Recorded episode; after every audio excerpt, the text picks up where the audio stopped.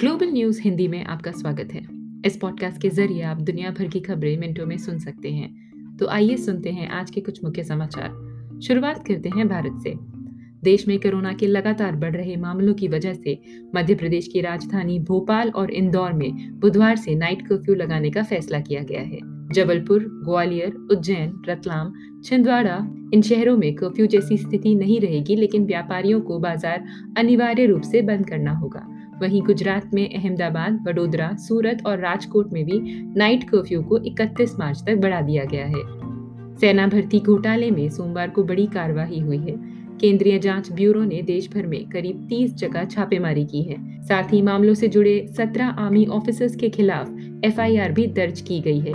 इसमें lieutenant colonel, major, नायब सूबेदार और सिपाही रैंक के आर्मी ऑफिसर्स शामिल हैं। सेना में सर्विस सिलेक्शन बोर्ड के ज़रिए अधिकारियों और अन्य रैंक की भर्तियों में रिश्वत और अनियमितताओं के आरोप लगे थे।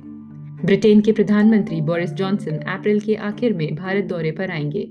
उनके ऑफ़िस के अनुसार न्यूज़ एजेंसी रॉयटर्स ने बताया कि यूरोपीय यूनियन से ब्रिटेन के बाहर निकलने के बाद बोरिस जॉनसन की ये पहली बड़ी अंतर्राष्ट्रीय यात्रा होगी। इससे पहले उन्हें भारत के बहत्तरवे गणतंत्र दिवस पर मुख्य अतिथि के तौर पर आमंत्रित किया गया था, लेकिन ब्रिटेन में कोरोना के बढ़ते मामलों के मद्देनजर उन्हें अपनी यात्रा रद्द करनी पड़ी थी।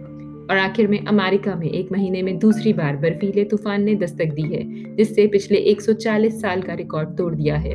कोलोराडो और निब्रास्का समेत सात राज्यों में 48 घंटे से 5 फीट तक बर्फ़ गिरी। इससे 80 से ज़्यादा हाईवे बंद हो गए और दो दिन में 2400 से ज़्यादा उड़ानें रद्द करनी पड़ी।